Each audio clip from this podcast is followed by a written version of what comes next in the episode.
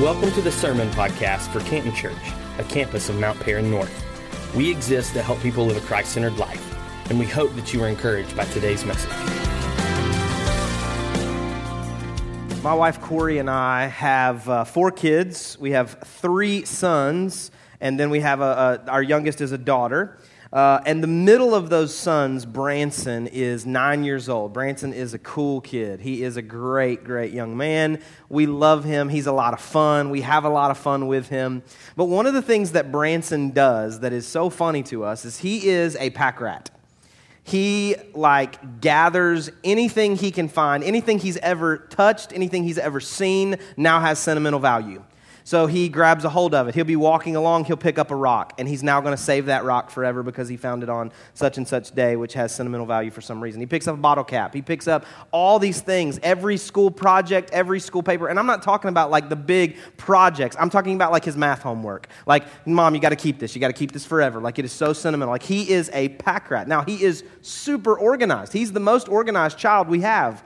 So he has these little bags and these little boxes and these little cases that he has put all of his things in, and they're stored and they're stacked under his bed, or they're stacked in his closet, or they're stacked somewhere else in the house that he knows exactly where all of these things are. He's a pack rat because everything has sentimental value. Now, one night we were uh, flipping through the channels. He was sitting on the floor in front of us. We were watching TV, just flipping through the channels, and we passed uh, the channel where the show Hoarders was on.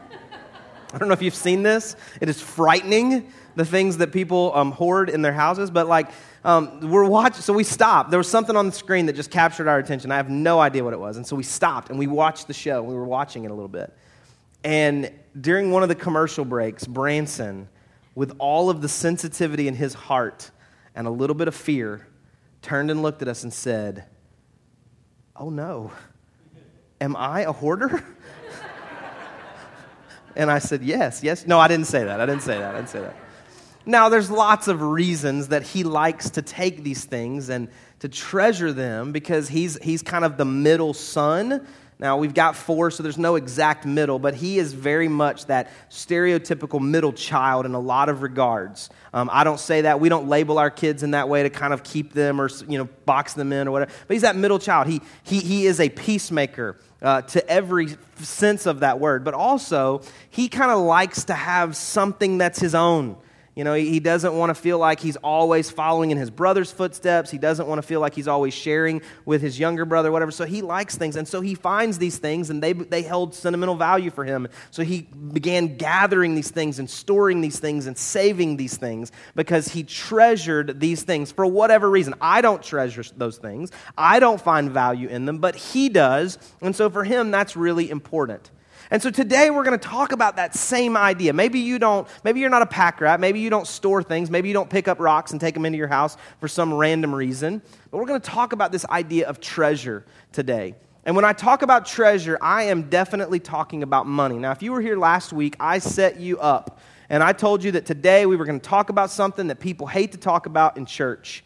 And I, and I understand that. I know that I don't know everybody in the room. I don't know everybody's story, faith story, church history, church background.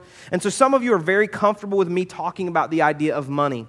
Others of you, it makes you so uncomfortable. Like you just, you're getting nauseous right now thinking about me talking about this because you've seen it mis, like t- totally misused and abused, and you've seen the church or other people in the church. They do things that you don't agree with, or they talk about money in a certain way, or they try to position money and you and God in certain ways that you don't agree with. But here's what I would ask of you today give me the benefit of the doubt. I'm asking you, if you know me well or you don't know me well, just to give me the benefit of the doubt for the next few minutes. Because I promise you, my intent today is not to give you my opinion, it's not to make you feel guilty, it's not to try to persuade you or manipulate you in any way. My whole objective today is to go to God's Word and to determine what God's Word says about the way that you and I are intended to handle our money and the way that we are intended to honor God with our money. Now, here's what you need to know, okay? I, am a pastor, I'm a preacher, and at the end of our service, we take up the offering. We, we pass the buckets and we encourage you to give. But on days like this, I do not get commission if the offering is higher because I've like talked about money. Like they, they don't go, hey, good job, you get a bonus today because you talked about, I don't, that's not how this works, okay? It's just my objective every single time I stand up to teach from God's word about the various things that affect our lives. And so some days we're talking about the ways that we should live and the behaviors and the way we should talk and the way we should treat one another. But today, very specifically, we're going to talk about money. And the Bible speaks a lot about money. The Bible talks a lot about money. When, when you look through the Bible, about 500 times the Bible talks about prayer. You say, well, that's a lot. 500 times about prayer, that's a lot. But 2,300 times the Bible talks about money. So you're talking about four to five times the amount of times that the Bible is talking about prayer. It talks about money or our possessions and the ways that we engage those possessions and how we handle it. When Jesus was walking the earth in the New Testament, we have recorded his life and ministry. He told stories, he told parables.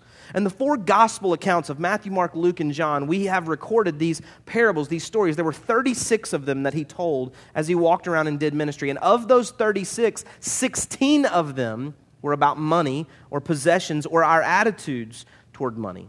One out of every 10 verses in the New Testament talks about our money or our attitude toward money. So, this is a subject that the Bible speaks to pretty clearly, and it speaks to in a lot of different ways and a lot of different approaches. And so, today, my hope is that I can go to God's Word and help you and I find the truth from God's Word about what He believes about money. We're going to start in Matthew chapter 6 Matthew chapter 6, verse 21. This is a, a verse that you have probably heard before, even if you're not a Christian or someone of faith. Matthew chapter 6, verse 21. Jesus is teaching in his earliest sermon about the things that you and I should know about and should prioritize. He teaches on prayer and he teaches on fasting and he teaches about the things, the ways that we should handle ourselves with other people. And in Matthew chapter 6, verse 21, he says this For where your treasure is, there will your heart be also. For where your treasure is, there will your heart be. Also, now when I read this, it's always interesting to me that he approaches it from the end. He doesn't start at the beginning and say, evaluate your heart, search your heart, think about your heart, envision what your heart looks like. Now, take that heart and go and put your treasure where the things you value. Go and do that. Go and, go and find the, the, the, passions of your heart, the emotions, the things that you gravitate towards. Now, once you've identified that, go and put your treasure in those places. He says, no, no, no, no. He says, here's what you need to do print out your bank statement. He says, go and print out your credit card statement and look at the places that you spend your money. Where have you put your treasure? What is it that you have spent your money on? I think you could even expand this and you could print out your calendar for the last 30 or 60 days and you could go, Where have I spent my time? Where are the places that I'm investing my time? Where are the places that I'm investing my resources? And if you go to the end of that, you go to where did I spend my money? Where did I spend my time? And then work backwards, he says, that's where your heart is at. Your heart is in the place that you have written checks to. Your heart is in the place that you have paid cash to. Your heart is in the place that you have spent your time at. And so he says, wherever your treasure is, there will your heart be also. He's saying there's something about the way that we handle our money, we handle the resources that have been entrusted to us. There's something about the way that we handle those things that actually reveals something about our heart. It's not just our interests. It's just like, oh, this is my hobby, or oh, this is something I want. It says, no, no, no. It's even deeper than that. It's about your heart. It's the way that you are revealing your heart. Now, when we talk about money in the church, we most often point to a, a word that is uh, sometimes misunderstood, or even if it's understood, it's often kind of used in a, in a negative light for some folks. And it's the word tithe. When we talk in the church about giving, when we talk about money, we start eventually getting around to the idea of the tithe. Now, the tithe, the word tithe, means tenth, means 10%. And throughout the Bible, and there's a couple places we're going to go in a few minutes to show this, in the Old Testament and the New Testament, the idea of tithing is mentioned. The tithe, the 10%, the tenth, is what we believe God is instructing us to give back to something, to give a tenth somewhere out of the increase that has been given to our lives. So, if you were a farmer, if you had uh, two acres worth of crops, you would give 0.2 of those acres of crops away. If you had 10 cows, you would give one of those cows away. Whatever the increase that you experience, you give a tenth of that increase to something, which we'll talk about in a minute. And so when we talk about the tithe, what we're talking about is the way that we give a tenth of what God is commanding of us. Now, when we start talking about the tithe, I mentioned there's a couple places in Scripture that reference this, talk about this. And the first one that I want us to look at is in Genesis chapter 14. Genesis is the first book of the Bible. Genesis chapter 14 is a place that we're going to look at here the story of a man named Abram. Abram is the same guy that we would later know as Abraham. We sing about him, Father Abraham. We talk about his story. There's some really amazing stories out of the life of Abraham, and I love so much about his stories. But in Genesis 14, what we've seen is that he has gone to rescue his cousin Lot. After they separated, he goes to rescue his cousin Lot from uh, the, the sinful place that he was living. And after he rescues Lot, there's some possessions that are stolen, there's some things that have happened. It's a really bad deal. And he comes back together. He's rescued Lot, he's, he's going to rescue the possessions. He comes back together here, and there is a conversation. There's some characters in this story Melchizedek, uh, there is uh, the king of Sodom, there's some different people that are a part of this, the king of Salem, even. They come together, and here is a conversation that is had in Genesis 14. And he blessed him and said, Blessed be Abram by God Most High, possessor of heaven and earth. And blessed be God Most High, who has delivered your enemies into your hand. And Abram gave him, the one that's talking to him, this is Melchizedek, he gave him a tenth of everything. And the king of Sodom said to Abram, Give me the persons, but take the goods for yourself. But Abram said to the king of Sodom, I have lifted my hand to the Lord, God Most High, possessor of heaven and earth, and I would not take a thread or a sandal strap or anything that is yours, lest you should say, I have made Abram rich. I will take nothing but what the young men have eaten and the share of the men who went with me. Let these three names here that I'm not going to pronounce right now take their share. All right? So, what you have is you have a conversation. Thank you. I'm glad you paid attention right there. Um, you have a conversation that's happening between Abram and the folks here in this story. He's gone out, he's brought those possessions back, and he's giving the possessions back. He's giving a tenth to the high priest. So, it's like, okay, there is some possessions that are uh, rightfully mine. I went and got them, but I'm giving a tenth to the priest. And he says, Well, you, you keep the goods just give me the people. He says, No, no, no. I wouldn't actually accept anything from you because I see God as my provider. I don't want to do anything where you could say that I am the one who made Abram rich. No, no, no. So I'm giving away all of these possessions. I'm giving away what I believe needs to go to you. And I'm just going to keep the guys, and I'm going to keep the, the thing, and the guys will keep what they have eaten. And so there is something here in the truth of this story that even before we get to the law, now the law comes later in the Old Testament, and that's a lot of places that people point back to related to tithing. So, well, that's an Old Testament law. Well, there is a law in the book of Leviticus that talks about tithing, and it's actually mentioned in several places about grain and the things that you tithe and your livestock. And so that's important. We'll get to that in a minute. But even before the law, we have the book of Genesis, and we see a tithe, a tenth given out of worship and out of reverence to the authority over Abram. This precedes the law. Later in the book of Genesis, we see a guy by the name of Jacob. We see Jacob here, he has a dream, and he wakes up from the dream, and he says this in Genesis 28 20 through 22. Then Jacob made a vow, saying, If God will be with me and will keep me in this way that I go, I will, uh, and will give me the bread to eat and clothing to wear, so that I come again to my father's house in peace, then the Lord shall be my God, and this stone which I have set up for a pillar shall be God's house. And of all that you give me, I will give a full tenth to you. Again, the book of Genesis, preceding the Old Testament law that God gave to the children of Israel so that they would be set apart from those that were living um, around them, this precedes them. This is a foundational principle of those who are following after God. This is a place and a way that they were honoring God by saying, listen, if I'm going to recognize God as provider, then I want to honor God and his provision by giving back to him. Jacob says, Listen, if you give this to me, if you help me to find provision, if you help me to find peace, then what I give back to you is I give you a tenth of everything that I have. God is not asking for 100% of your money, He's just asking for 10% of it related to this principle. And so then we do come to the law. The book of Leviticus is the place, again, where God lays out these statutes, these edicts for his people to follow so that people would look at them and know that they were set apart. There was something different about them from the other people that lived in that place, in that day and time. And so in Leviticus 27 and 30, it says this Every tithe of the land, whether of the seed of the land or of the fruit of the trees, is the Lord's. It is holy to the Lord. Every tithe, every tenth of the land, whether it's the seed of the land or the fruit of the trees, is the Lord. It is holy to the Lord. The command here is that in any form, the tithe belongs to God. If that form is the seed that's going into the ground, a tenth of that belongs to the Lord. If it is the fruit that is coming out of the ground, a tenth of that belongs to the Lord. There is in this passage an understanding that it is a tenth of everything, not just a tenth of the increase.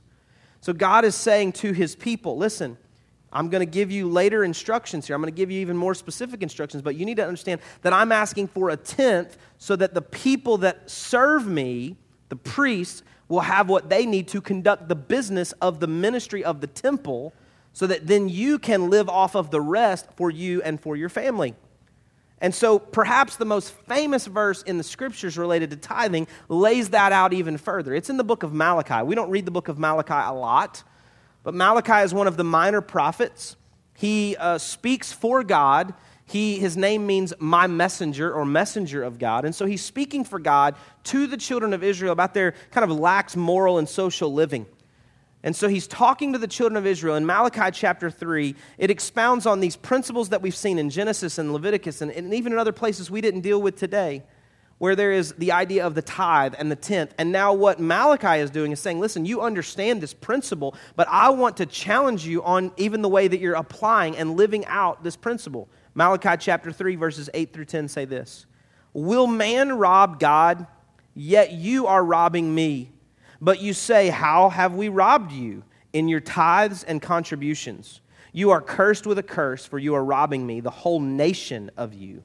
Bring the full tithe into the storehouse, that there may be food in my house, and thereby put me to the test, says the Lord of hosts, if I will not open the windows of heaven for you and pour down for you a blessing until there is no more need. I will rebuke the devourer for you, so that it will not destroy the fruits of your soil, and your vine in the field shall not fail to bear, says the Lord of hosts. Now, Malachi 3 talks about the storehouse. The storehouse in the Old Testament would have been the equivalent of the New Testament temple. It would have been the place that the priests would come. They gathered together the things that the people were bringing. They gathered together the grain offerings. They gathered together the livestock so that they could make sacrifice yearly at this place for and on behalf of the children of Israel. It, was the, the place that you brought those things so that the priest could administer the blessings of God towards his people. And so the storehouse was the place that they were bringing the tenth. And, and he's saying, You're robbing God because you are not bringing your tithe to the storehouse. Now, just everybody perk up here for a second and remember, you're giving me the benefit of the doubt here, all right? And if the person beside you is not, elbow them right now, okay? So they're bringing their tithe to the storehouse. If they had herds, they had livestock that gave birth, they gave a tenth to the storehouse. If they had any type of harvest, they brought a tenth of that harvest to the storehouse. If they had seed that was produced from their harvest, before they planted it, they brought a tenth of the seed to the storehouse so that the priest could take all of the things brought to the storehouse and administrate those so that they could then be given and used to help feed the poor, so that they could use, be used to create the sacrifice necessary for the atonement of the children of Israel. Now, this Old Testament storehouse was the equivalent of the New Testament temple, and the New Testament temple is the equivalent of the present day church. This is the place that you and I are sitting and the gathering of God's people together when we do gather. And so when we read in Malachi that the tenth was brought to the storehouse, it is the equivalent of those of you that tithe giving through the local church back to God. And so when we talk about giving and we talk about tithing, what we're talking about is that we are saying the place that I am rooted, the community in which I am doing fellowship and doing life and growing together in the faith that God is growing in me, that is the place that I give of my tenth. Now, you may give offerings and contributions to other things, other ministries, other parachurch organizations, just out of generosity to pay for meals for people and do nice things for people. And you can do that. We try to do that and model that in our own finances but we give of the tenth into the storehouse. And the, the crudest way possible to say it, and I even hate this language, and I can't believe I'm even using it, and I put it in my notes, but I'm going to use it because I couldn't think of a better example, is if I went to Burger King, because I love Burger King. If I went to Burger King and I said, hey, I want to take a, a number one, I'll take a Whopper combo, because that's heavenly, no onions, because I never get onions. I want to take a number one and they said, okay, that'll be $5.76. And I said, thank you. I'm going to take the food. I'm going to eat the food, but I don't really want to pay here. I'm actually more burdened for the McDonald's down the street. And so I'm going to eat this food, but I'm going to give them my money. That's the equivalent. Now, that was funnier than y'all gave it credit for. Come on. that is the equivalent of being a part of a community of faith and taking the tenth and giving it somewhere else. Because what we're saying here, and remember, you're giving me the benefit of the doubt for a few minutes. What we're saying is this is the place where ministry is provided to my family.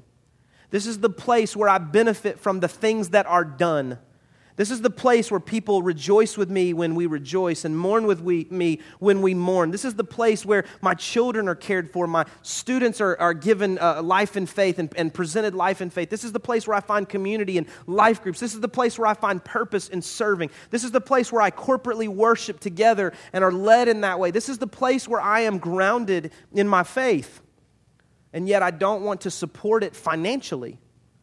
That's a, that's a, that's a really weird concept for me. And please understand, because you're giving me the benefit of the doubt, please understand my heart today. This is not me begging you for money. This is not me saying we, we need your money necessarily. That's not even what I, this is about. The Lord has been gracious, the Lord has provided. Since the very first month that this campus was in existence, enough money has come in every single month to pay for the ministry that goes out of this place. So, this is not me saying to you, like, hey, you please, can, please, can you please? This is not like a telethon where I'm calling you because we can't meet the needs that we're trying. This is not the purpose. I want it for all of us to be a personal, introspective look at our heart. To say, am I grounded in the storehouse? Am I a part of the fellowship of the believers? Am I part of a place? And then what is my responsibility to that place? To give, to contribute, to be a part of the ministry that takes place there. So let's just stop for a second and get practical for a moment before we conclude. You would say, okay, well, okay, I'll buy into that. Maybe that's what I'm supposed to do. But what does the church do with the money that I give? If I give $5 or $500, what does the church do? Let me just walk you through very practically what that looks like. If you give on a Sunday in the bucket, or you give digitally at the kiosk, or you text to give, or you give online, that money is counted.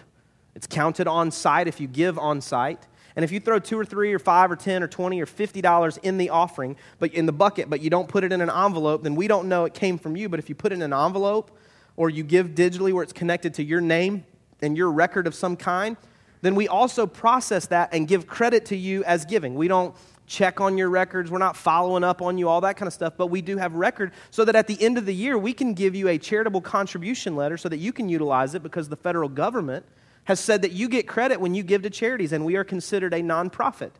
And so when you give money through the local church, you get credit. So we attach it to your record so that at the end of the year, you get a letter that says, I gave this much to my church, and you can file that with your taxes. But beyond that, we count it. After it's counted, after it's processed, we deposit it in the bank. Just like when you get a paycheck at your house, you deposit it in the bank, then you pay your bills, right? And then you decide how you want to spend any discretionary funds. Well, what we've done at the beginning of each fiscal year, each financial year, which for us runs for, from October to September, so we are in the very beginning of a fiscal year for us as, a, as an organization. We set out before that to create a ministry budget.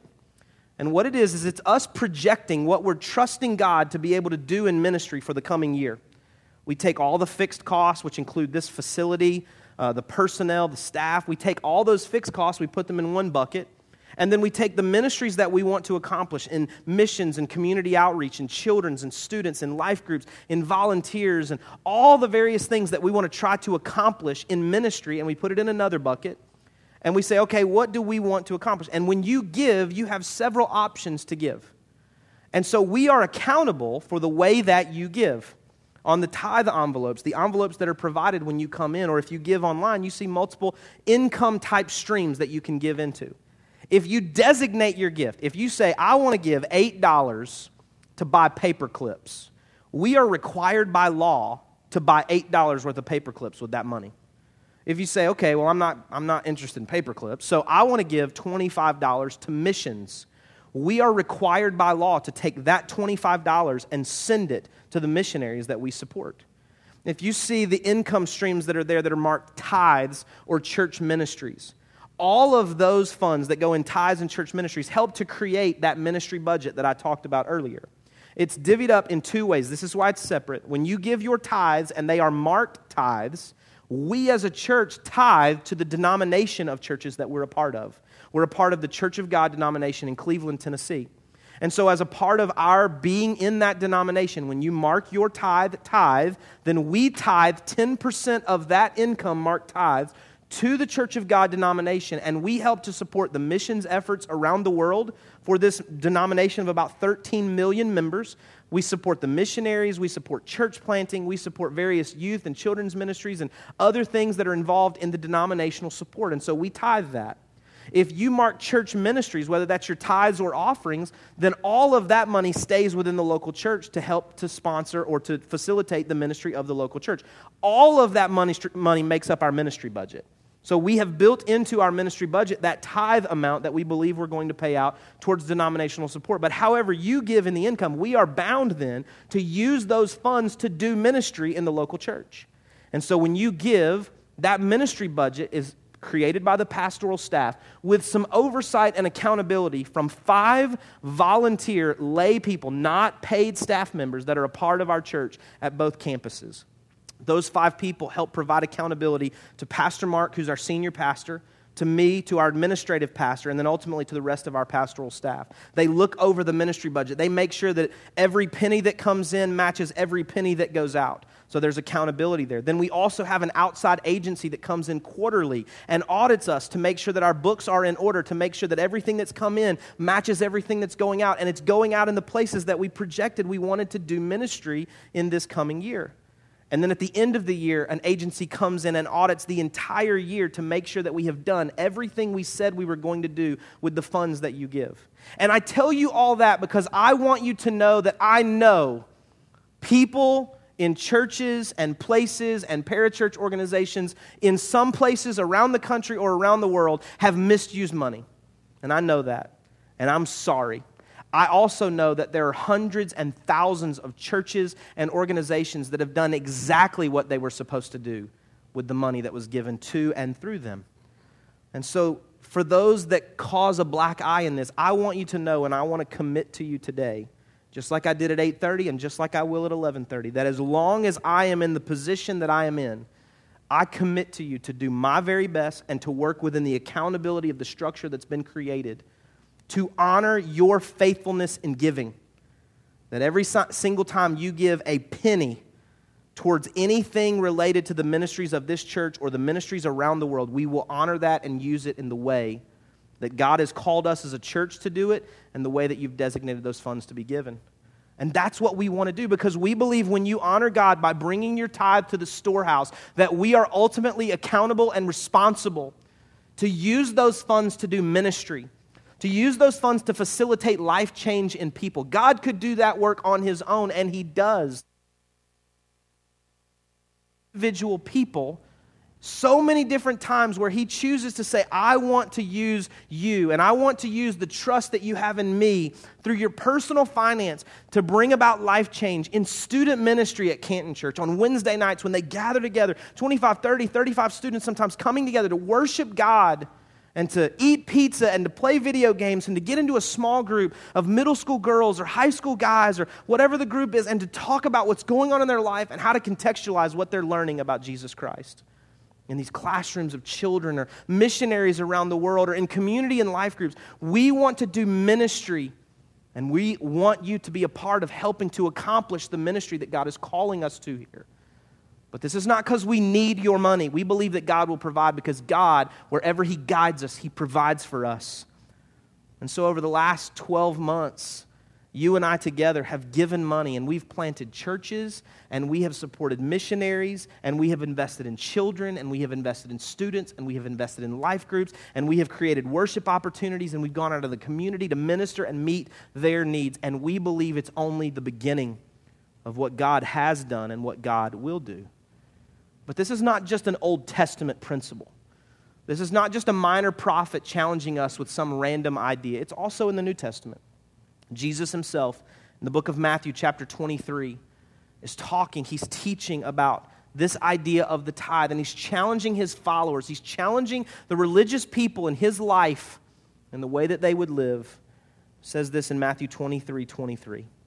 Woe to you, scribes and Pharisees, you hypocrites, for you tithe mint and dill and cumin, and have neglected the weightier matters of the law, justice and mercy and faithfulness.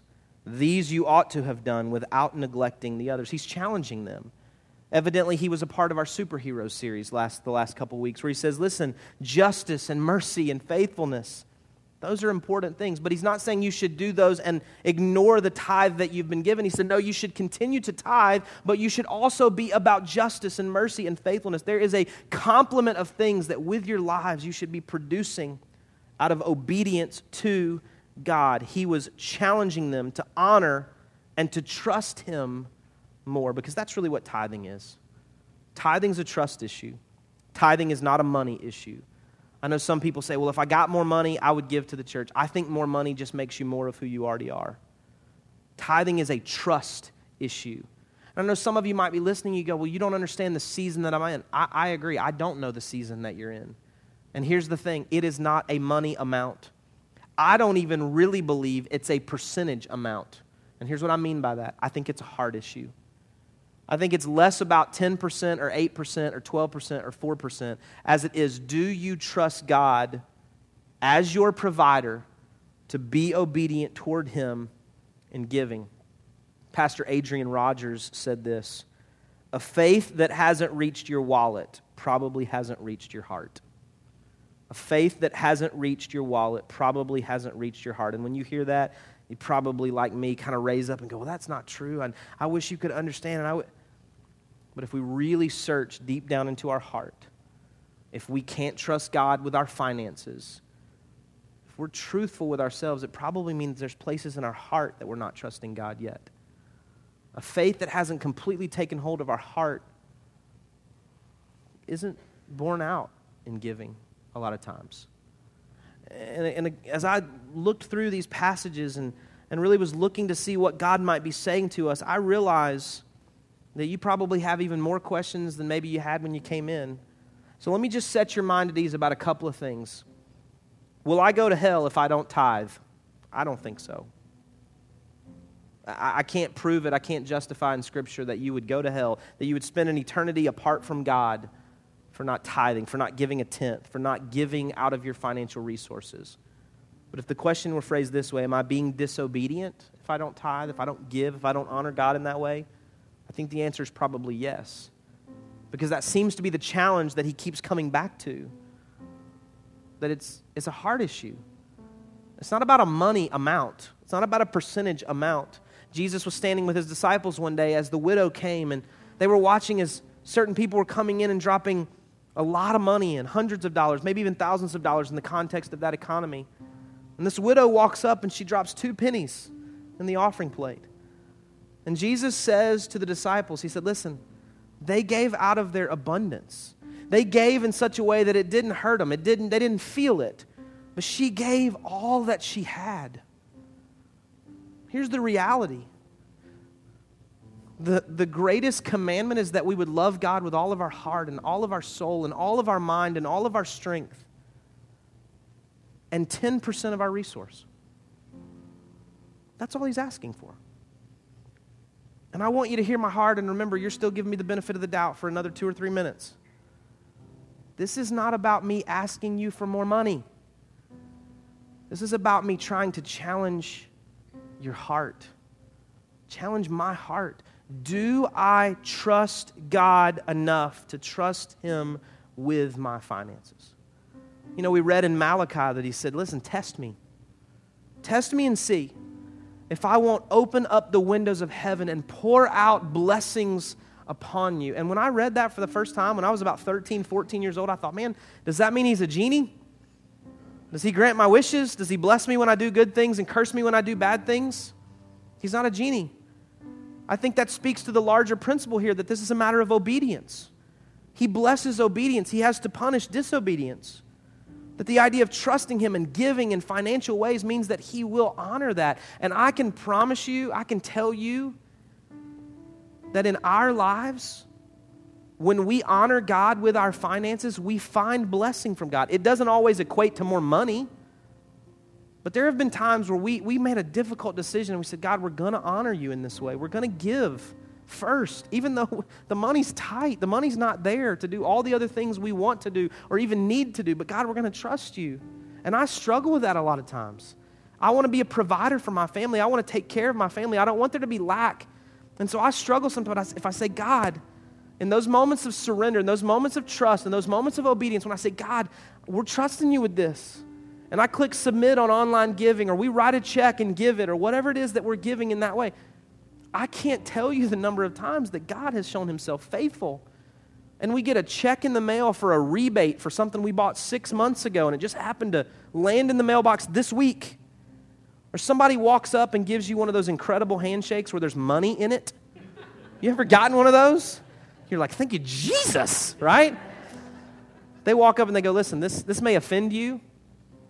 And, and I'm not trying to offend you. I'm just trying to honor what I think God's telling me, and they, they shake your hand or they hug your neck, and you look down and you, you just go, God, how did they know? How did they know? Because He knows. It's not a money issue, it's a heart issue. Do I trust God to be my provider? Or do I believe that I'm my provider? that I can work hard enough, work fast enough, work smart enough to earn a lot more money? Or do I say, God, I believe that it all comes from you anyway? And so I'm going to honor you. I'm going to trust you. I'm going to be obedient. And I'm asking you to bless this obedience. Maybe it's financially or maybe it's something else, but I'm asking you to bless this obedience because I'm trusting you. All you are accountable for is being obedient. Let God worry about the rest of it. Let's pray together today. God, I thank you that we can talk about hard things in church. I thank you for the grace today to talk about hard things. I thank you for the people that are in this room who have already made that decision to trust you with their finances, to honor you in that way. God, I pray your blessings over them because you promise us that you do that. I also pray for those in the room who struggle with this idea. Maybe it's out of hurt. Maybe it's out of mistrust of people and how they handle money and churches and parachurch organizations. But God, I pray that you would help them to understand that they are only accountable to be obedient to you and that, God, you would judge those who mishandle those things. And so, God, I pray for us as a church that we would always be honorable, that we would always be accountable, that we would always honor the intent of the gift to do ministry and to expand your kingdom. Because, God, I believe that's what you've called us to do.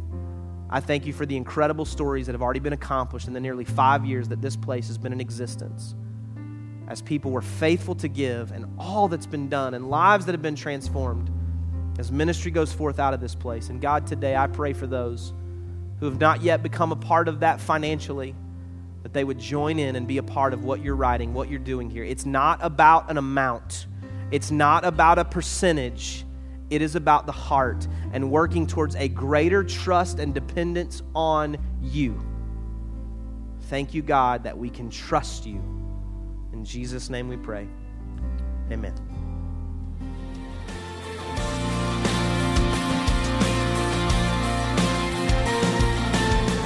Thanks again for listening today. If you would like more information about today's message or about our church, we invite you to visit us at cantonchurch.com or facebook.com slash cantonchurchga.